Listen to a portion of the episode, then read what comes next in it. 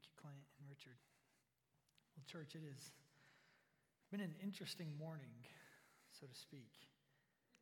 You know, from not being able to have water in our community to hearing crickets chirping in the background when there's a pause. And so, what we're going to assume when the crickets are chirping, it's not just silence, but that they're praising God and giving glory to God in that moment. But, but it has been an interesting day. But, but I think it helps kind of illustrate a point. Have you ever been on a trip where it just seems as if everything was trying to keep you from going on that trip or from keep you from actually enjoying that trip? There was a time whenever I was an associate youth minister at my home church, and we took a group of youth to the Black Hills of South Dakota. Uh, I was about 21 years old, and we had about six youth with us. And my best friend and I, we were helping lead this along with our youth pastor. And we were excited. We thought it was going to be the best trip that we'd had all summer, getting to backpack through the Black Hills of South Dakota. Well, lo and behold, about 30 minutes before we arrive at the place where we're going to get out, Greg, who was our youth pastor and a dear friend of mine, he says, Kevin, I, can't turn the van anymore. And I said, What do you mean you can't turn the van anymore? And we're going around windy curves, and the steering axle had busted, and we had to pull over to the side of the road. And now we're an hour and a half away, so we call people. They come and they give us another van, and they take that one, and we say, okay, we'll, we'll figure it out from there. And we start hiking. So they take their van, we're gonna, they're going to repair it. We were, we're going to backpack. We were right there where we needed to be, and we're just going to backpack for the next few days, and then we're going to be able to get back in touch with them.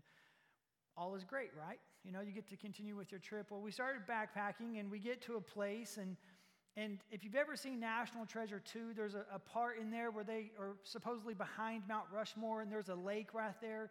Well, we were at that lake. It's not right behind Mount Rushmore, but we were hiking with full on, you know, overnight backpacks and everyone's kind of looking at us a little bit funny. And, and I thought this was a little bit odd that they were looking at us funny because we're backpacking, but no one else had backpacks.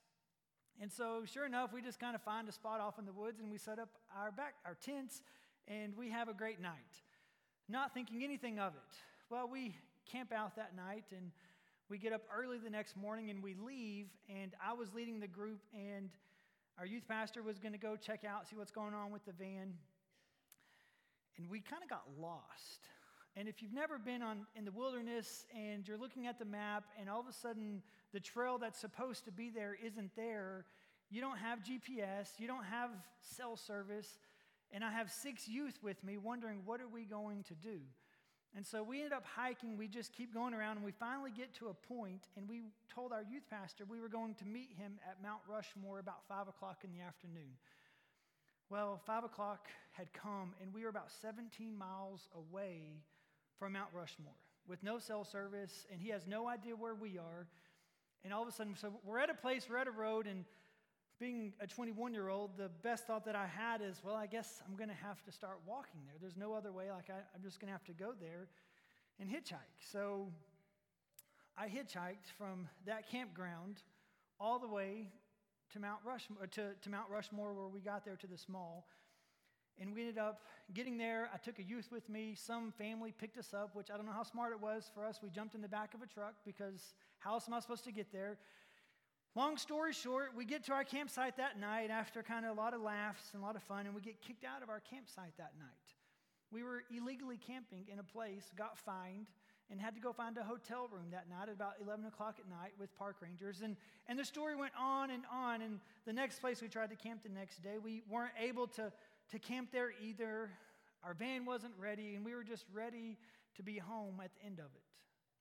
And we look back upon that time, and, and it was a great story. It was a lot of fun, and we laugh about it. But in the moment, it wasn't a lot of fun. We didn't enjoy it because nothing was going right. And sometimes that's how life feels, doesn't it? Where nothing goes right. As if there's something that's trying to keep you from moving forward. The last two weeks, I, we've been looking at the story of Nehemiah and how Nehemiah has away. He was exiled and had been away for, for decades, and Jerusalem had, had laid in ruins, and how people had gone back to rebuild the temple and to teach the law, and he was going back to build the wall around Jerusalem for protection. And that first week, we looked at how Nehemiah lamented and he prayed and committed himself to those things. And then last week, we talked about this idea where he went and he, he laid out the challenges facing the people of Israel and what they needed to do, and they agreed to strengthen their hands and to, to work at building the wall, that the community was foundational for it. And I talked about for us that one of our greatest challenges is moving from a congregation of individuals to one family. And what does that family look like, and how are we to operate? And what is our business as a family? Because you see, if we just focus upon fellowship without the mission of the church, without doing the business of the church, we become, become nothing more than just a country club with members who have rights as opposed to owners who have a responsibility. That we have a responsibility being a part of this body. But before we can talk about the mission of the church, which we will the next two weeks, and I can promise you next week, you won't want to miss next week. For those who are watching online, I want to encourage you to be here in person because we're going to do something that I truly think is going to be an amazing experience for the life of our church. And it will be a blessing to, to our members, but also to our community in ways that I, I can't even begin to, to imagine how God may use it to begin something in the life of our church. But before we can even talk about that, I think we have to come to realize that there are forces, things coming up along the way in this journey of life and of pursuing Jesus that will take us off course. I don't know if you realize, but I, I, think you may, that we're always so close from losing focus of why we're here. I mean, all it takes sometimes is not having water on a Sunday morning for it seems like to derail everything that we'd planned for and longed to do. That there's sometimes a resistance that it seems that we come across that we don't always have an answer for. And sometimes we may wonder, God, what are you doing this not only in our personal lives, but also in the life of our church? I mean, this past year, we all know but it seems like things happen on Sundays quite a bit, and it didn't happen that way beforehand. Perhaps maybe there's nothing into it, but perhaps maybe God is trying to show us something. What that is, I'm not sure. Perhaps it's just a coincidence that this is taking place, but whatever the case is, there's resistance to us pursuing to be one family, to move from a congregation of individuals to a congregation committed to prayer, to a people committed to these things, to the gospel and to Jesus. There always seems to be something waiting in the wings to distract us, to move us away from that focus in our individual lives, but also within the life of our church. And you see, that's what Nehemiah is getting at. Nehemiah experiences this very thing in his own life, in their work to build the wall around Jerusalem for protection. There's these individuals, and if you can imagine Jerusalem, they have pretty much enemies surrounding them on the north and the south, and the east and the west. Enemies that they've kind of been at odds against for a really long time. Even though all of this area is controlled by Persia, they serve as proxies to the Persian Empire. They've set up little bitty governors or rulers for these areas, but they still have their own animosity towards each other, and perhaps there are some, these other groups, that don't want to see Jerusalem flourish again. Perhaps they're afraid because if they continue to build this wall, it's going to signal to Persia that well, we are revolting against Persia. And then the Persian army will come in and ransack not only Jerusalem, but everybody else to make sure that they get the message. But there it says in verse 7, if you have your Bibles with you, you can turn and look at the screen as well. But there's some individuals. Sanballat. He was actually probably a Yahwehist. His daughter is married to the grandson of the high priest in Jerusalem. Nehemiah talks about this in Nehemiah chapter 13. So he likely may have been governor of Samaria, which would have included Jerusalem at this point. There are some extra biblical uh, documents that we have that point to this. But Nehemiah tells us that his daughter was married to the grandson of the high priest. And perhaps his power was threatened. That if Nehemiah were to complete this, people would look to him and not Sanballat. And then you see these other names, enemies of Israel, that goes back generations. In verse 8 says, And they all plotted together to come and fight against Jerusalem and to cause confusion in it. The text doesn't tell us exactly what their motives were, but I suspect that it was one to keep Jerusalem from flourishing. They either A, wanted to hold on to their own control and power, they were afraid of what the Persians might do. But whatever the case, these groups were plotting together. Then in verse 10 it says, In Judah it was said that the strength of those who bear the burdens is failing. There is too much rubble. By ourselves we will not be able to rebuild the wall.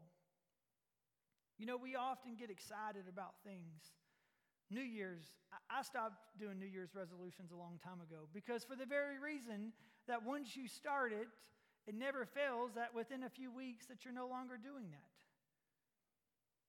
And sometimes you may continue that thing, and it was a great thing, but the people of Jerusalem at this point, they're struggling. They, they see all the work that they have to do. And not only just is the work before them, but there are now people. And likely rumors were going about the city. People knew what was going on and about the potential of others attacking them. I can imagine. I can imagine how hard it would be. What started out as, yes, we agree with you, Nehemiah. Let us strengthen our hands with you, Nehemiah. Let us put ourselves into action, Nehemiah. But then all of a sudden, it seems as if things are going to be derailed. We can't do this. So often it's hard to see beyond the challenge that's facing us, to see beyond what could be and not what is. But I think that's what the hope of the gospel is, isn't it? We see a world that's hurting and broken. I mean, just to pause for a moment, and I usually don't chase rabbits, but I feel like I need to. I got on the internet this morning, which isn't always a great thing to do on Sunday morning, and went to Fox News to their website just to see what's going on in the world. And you see about the tragedy that's unfolding in Afghanistan right now. And whatever you feel about that, and everyone can have different thoughts and opinions, and I'm not telling you what we should or what we shouldn't do, but just the tragedy of the whole thing. And it breaks my heart, and I think about people who are Christians in Afghanistan, the small minority of what's going to happen to them, those that helped our country. And you look at that and you look at this moment, and it's hard to see beyond this tragedy of what good can come from this. And it's the same thing that we see in every other part of our life. What good can come from this? How do I get past this? And you see, it's in that moment where the gospel has so much hope that it's hard to see beyond this moment, but it's because Christ has defeated sin and death, the first fruits, that he was resurrected and that we too will experience the bodily resurrection. That there is hope that he will return again and establish his kingdom on earth. And redemption and restoration will take place. It's so hard to sometimes see that, though, isn't it? We get so focused and lost on what's right in front of us, we fail to see what good can come from it. But then Nehemiah says there in verse 14, Do not be afraid of them, he says. But what? Remember the Lord. His first word to them is remember the Lord. And I can imagine at that point, Nehemiah knew the stories of God acting for the people of Israel throughout its countless history. Going back to the very beginning of God calling Abraham and giving him a son, giving them and delivering them into the promised land. The stories they could tell, the stories that are our story of God's redemption and action for his story to continue. It's a beautiful thing. Remember the Lord. Then in verse 15, we continue. It says, When our enemies heard that it was known to us and that God had frustrated their plan, we all returned to the wall, each to his work. That God worked and moved, heard their cries and their prayers, and that it was God as the one who was in control, that he was sovereign in that place and in that moment, just as he is sovereign in our world today and had frustrated their plan. And they all went back to work. Now, the, the way they went back to work was probably a little bit different than how they started that work. They went to work building with one hand and having a sword in another hand just in case for preparation. So there's a part, yes, God is completely in control, but they continue to, to still make plans and preparations because you never know what might come up or when you might need to defend yourself. Just as he says there, if you hear the trumpet sound, run to that place. It doesn't mean we are the ones who have the complete authority, that we take moments and situations and bend them to our own will and our own outcomes.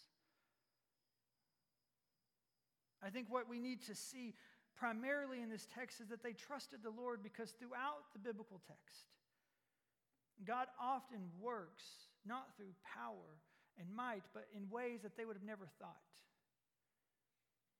Gideon didn't take great armies to defend, but it was a small number.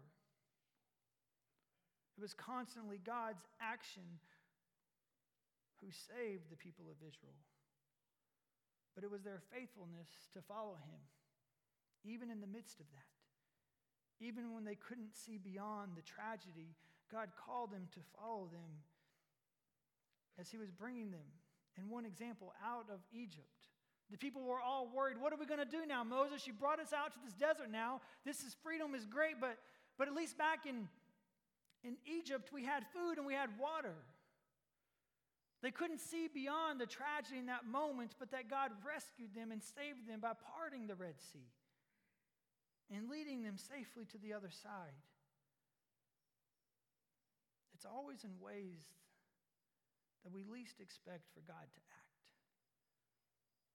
But we have to look beyond the tragedy to see the hope and the hope that we have as Christians in the gospel. That at the end of the day, we know who won. We know how the story ends, church. There should be great hope and comfort in that. No matter what is taking place, we have hope and we know who has authority over this earth. We know who sits at the right hand of the Father. And as the Father sent the Son, so the Son sends us into the world, but we do not go alone. We have the Spirit of God with us. It's easy for us to get knocked off of balance. You see, in the New Testament, Paul talks about this, and Jesus talks about this as well. That there's a couple ways that we will experience resistance in our lives and also as the mission of the church, what we are called to do as the body of Christ, the church universal, but also our local congregation. And the first is that there will be spiritual resistance. Now, I don't have a a systematic theology of demons and the spiritual forces in the world, but, but I believe they exist. I believe it's a, a part of our world. Ephesians 6:12 says this, "For we do not wrestle against flesh and blood, but against the rulers, against the authorities, against the cosmic powers over his present darkness, against the spiritual forces of evil in the heavenly places." Paul believed, and we see countless times Jesus casting out demons, Paul talking about these spiritual forces that, that we can't see, but they exist. Paul also writes in 1st, 2 Corinthians 4 4, in their case, the God of this world, Satan, who he's talking about, has blinded the minds of the unbelievers to keep them from seeing the light of the gospel of the glory of Christ, who is the image of God. Peter writes in his book in chapter 5, verse 8 through 9 Be sober minded, be watchful. Our adversary, the devil, prowls around like a roaring lion, seeking someone to devour. Resist him, firm in your faith, knowing that the same kinds of suffering are being experienced by your brotherhood throughout the world. It was in Luke 22 where we are told the story of Jesus with Peter, and, and Jesus tells Peter, Look, Satan has asked to sift you about what you're going to experience. You see, church, there are forces in this world that are evil. It's hard to fully understand, to grasp, but you probably have been in places where you have felt that or experienced it and seen it. You may not have the words for it, and we have other words for it today in our modern, what we think post enlightenment culture. But there are forces in the world that we fully don't understand. And as I said, I don't have a great systematic theology of these things, and here's why. I believe that they exist, but we see in Scripture that Jesus is greater than these things, that he has overcome them. He has overcome, defeated the powers and principalities of this world. And so, one, I don't deny that there's spiritual warfare taking place. To deny it, I think, is to be somewhat of a functional atheist. But I also don't look behind every rock and tree and stump that there's a demon behind that. And so it's hard to always fully grasp about what's going on, but I know what Jesus says and what we see in Scripture. In 1 John 4 4, it says, Little children, you are from God and have overcome them. For he who is in you is greater than he who is in the world. That through the power of Jesus, that we no longer have to be afraid of Satan who prowls around like a roaring lion. Colossians 2:15 says he disarmed the rulers and the authorities and put them to open shame by triumphing over them in him. Through his death on the cross, Jesus defeated the powers of this world. And so church, we don't have to be afraid of these things. But we have to recognize them.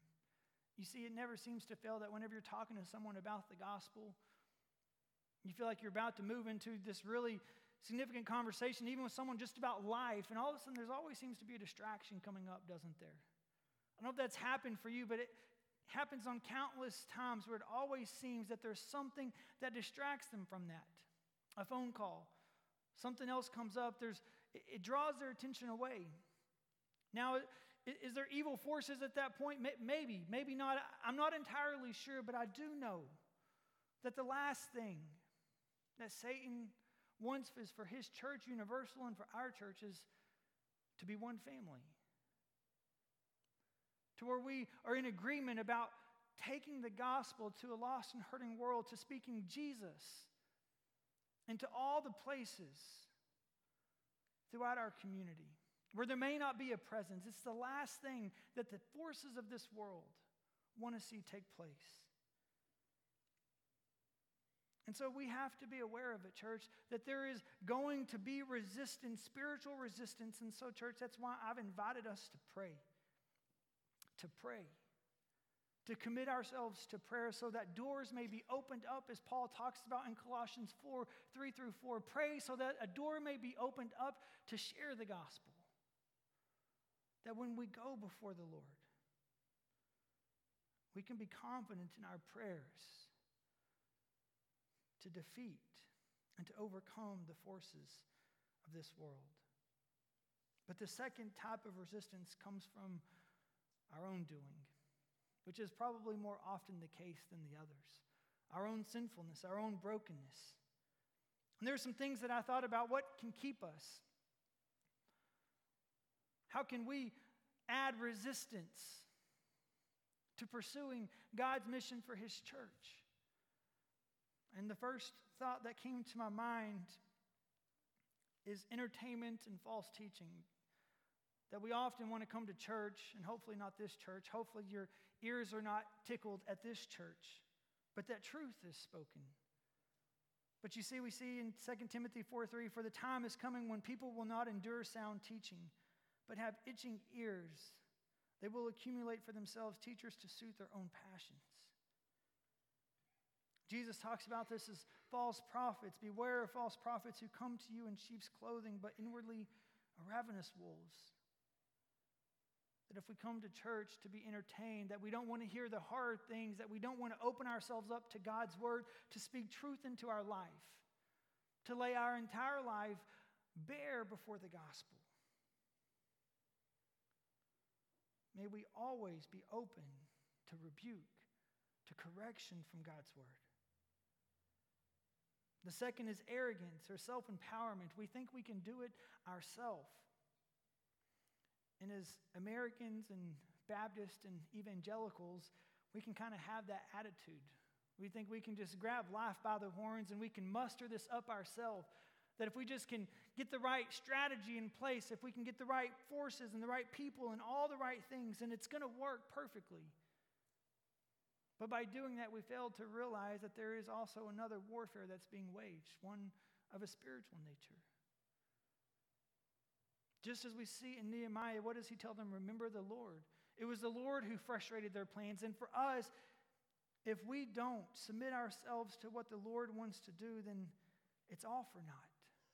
Everything that we do would be done in vain if the Lord is not the one guiding it, in control of it and starting it. Another way is unrepentant sin in our own lives, but also as a congregation. Paul talks about this in 1 Corinthians 5 that unrepentant sin can destroy a congregation if things that are not dealt with, if they're overlooked or glossed over. It will make a mockery of what the body of Christ is to be in the world. But I think the greatest resistance that we'll all face, and myself included in this church, is apathy. Revelation 2 4 says this as John is writing about the seven churches. As Jesus' words, it says, You have abandoned your first love. From what Jesus tells those at Ephesus, you have abandoned your first love. You've done a lot of good things, you've done all this other stuff, but you no longer are keeping the main thing the main thing. And that's one of the things that often I worry about in my own life. I worry about that for us as a church so often because we're always one decision away from moving further away from God's mission. I abandoned my first love?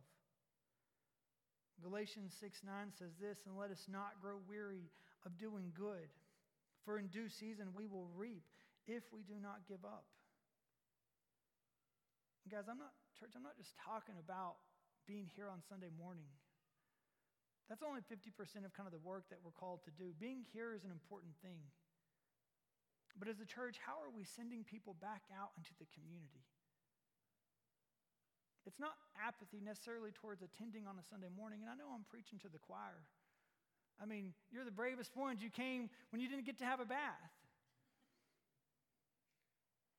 But you see, church, it's not just an apathy towards coming on Sunday morning, which I think can slowly creep in. I think COVID has changed things, and we have to be mindful of that. But I think an apathy, even of how do we live our faith out into the real world, Monday through Saturday.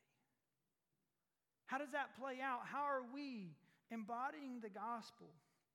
And I'm not just talking about you need to invite your coworker to church, which just that's an important thing to do, but how is the reign of Christ, his lordship of your life, he is lord over everything that you do in your life. How is that playing out in tangible ways where you live and where you work? So often we can be apathetic and just say, well, it's none of my business, or this is just how we do things here. They don't reflect the gospel in any coherent way. It's not just an apathy towards Sunday morning, but an apathy towards how we live our entire life.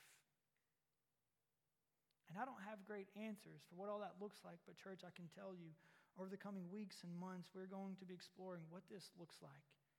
How not only do we gather people in our church, but how do we scatter people into the world? So, whether you work a nine to five job, whether you own your own business, whether you're retired, how is the gospel manifesting itself in your life for God's glory?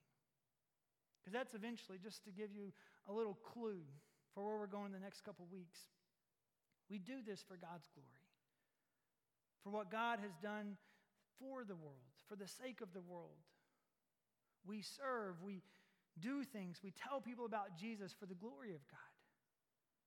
Because this thing that has happened in the world that is so incredible, that we've experienced this salvation, that it is for God's glory. And through that, things that we can never imagine will begin to happen. You see, church, we will face resistance. You walk out this door, there's going to be things. You may have the biggest argument of your life, or you already had that argument on your way to church. That happens too all the time. Resistance. But may we not take our eyes off of Jesus. And as that great hymn says, may we turn our eyes upon Jesus. May we look full in his wonderful face, and the things of earth will grow strangely dim in the light of his glory and praise. May we always turn our eyes upon Jesus. And may you turn your eyes upon Jesus this day. Let us pray. Father, we come before you. We thank you for this time. We thank you for what you have done in the world. We thank you for salvation and redemption and for making all things new. God, as resistance comes our way, may we seek you. May we keep our eyes focused on you. And we pray these things in Jesus' name. Amen. Church, at this time, our deacons are going to come forward and we're going to conclude our service today by taking communion. Again, just a reminder uh, as you come forward, just extend your hand and our deacons will place the wafer in your hand and give you the cup as well. But I want to read from 1 Corinthians, our passage for us and then invite you at that point after my prayer to come forward when you're ready. If you need to sit there in your spot, you need to confess their sins in your life, then I want to encourage you to do that, to take time before you partake in this moment. That we do this in remembrance of what Jesus has done for us. Paul writes in 1 Corinthians chapter 11 for I received from the Lord what I also delivered to you that the Lord Jesus, on the night when he was betrayed, took bread. And when he had given thanks, he broke it and said, This is my body, which is for you. Do this in remembrance of me. And in the same way, also, he took the cup after supper, saying, This cup is the new covenant in my blood. Do this as often as you drink it in remembrance of me. For as often as you eat this bread and drink the cup, you proclaim the Lord's death until he comes. Church, may we remember, may we remember the significance of this, that we are one family when we partake in this through Christ Jesus. May we remember the poor in our midst. As Paul's larger context here, may we remember them and not forget our responsibility to them. May we remember the sacrifice that Christ made for us on the cross. And may we remember the hope that we have of his future coming. Let us pray. God, in this moment, we ask, Lord, that you forgive us of our sins. As we do this in remembrance of you, Father, may we glorify you in this act signifying to the world that we are one family. That your blood and your body was broken and your blood poured out for us. May we do this in honor of you. We thank you for your sacrifice. We pray, Lord, that you move in this time. And we pray these things in Jesus' name. Amen. I want to invite you to come forward at this time now, church. If you would like to remain seated too, raise your hand and our deacons will serve you as well.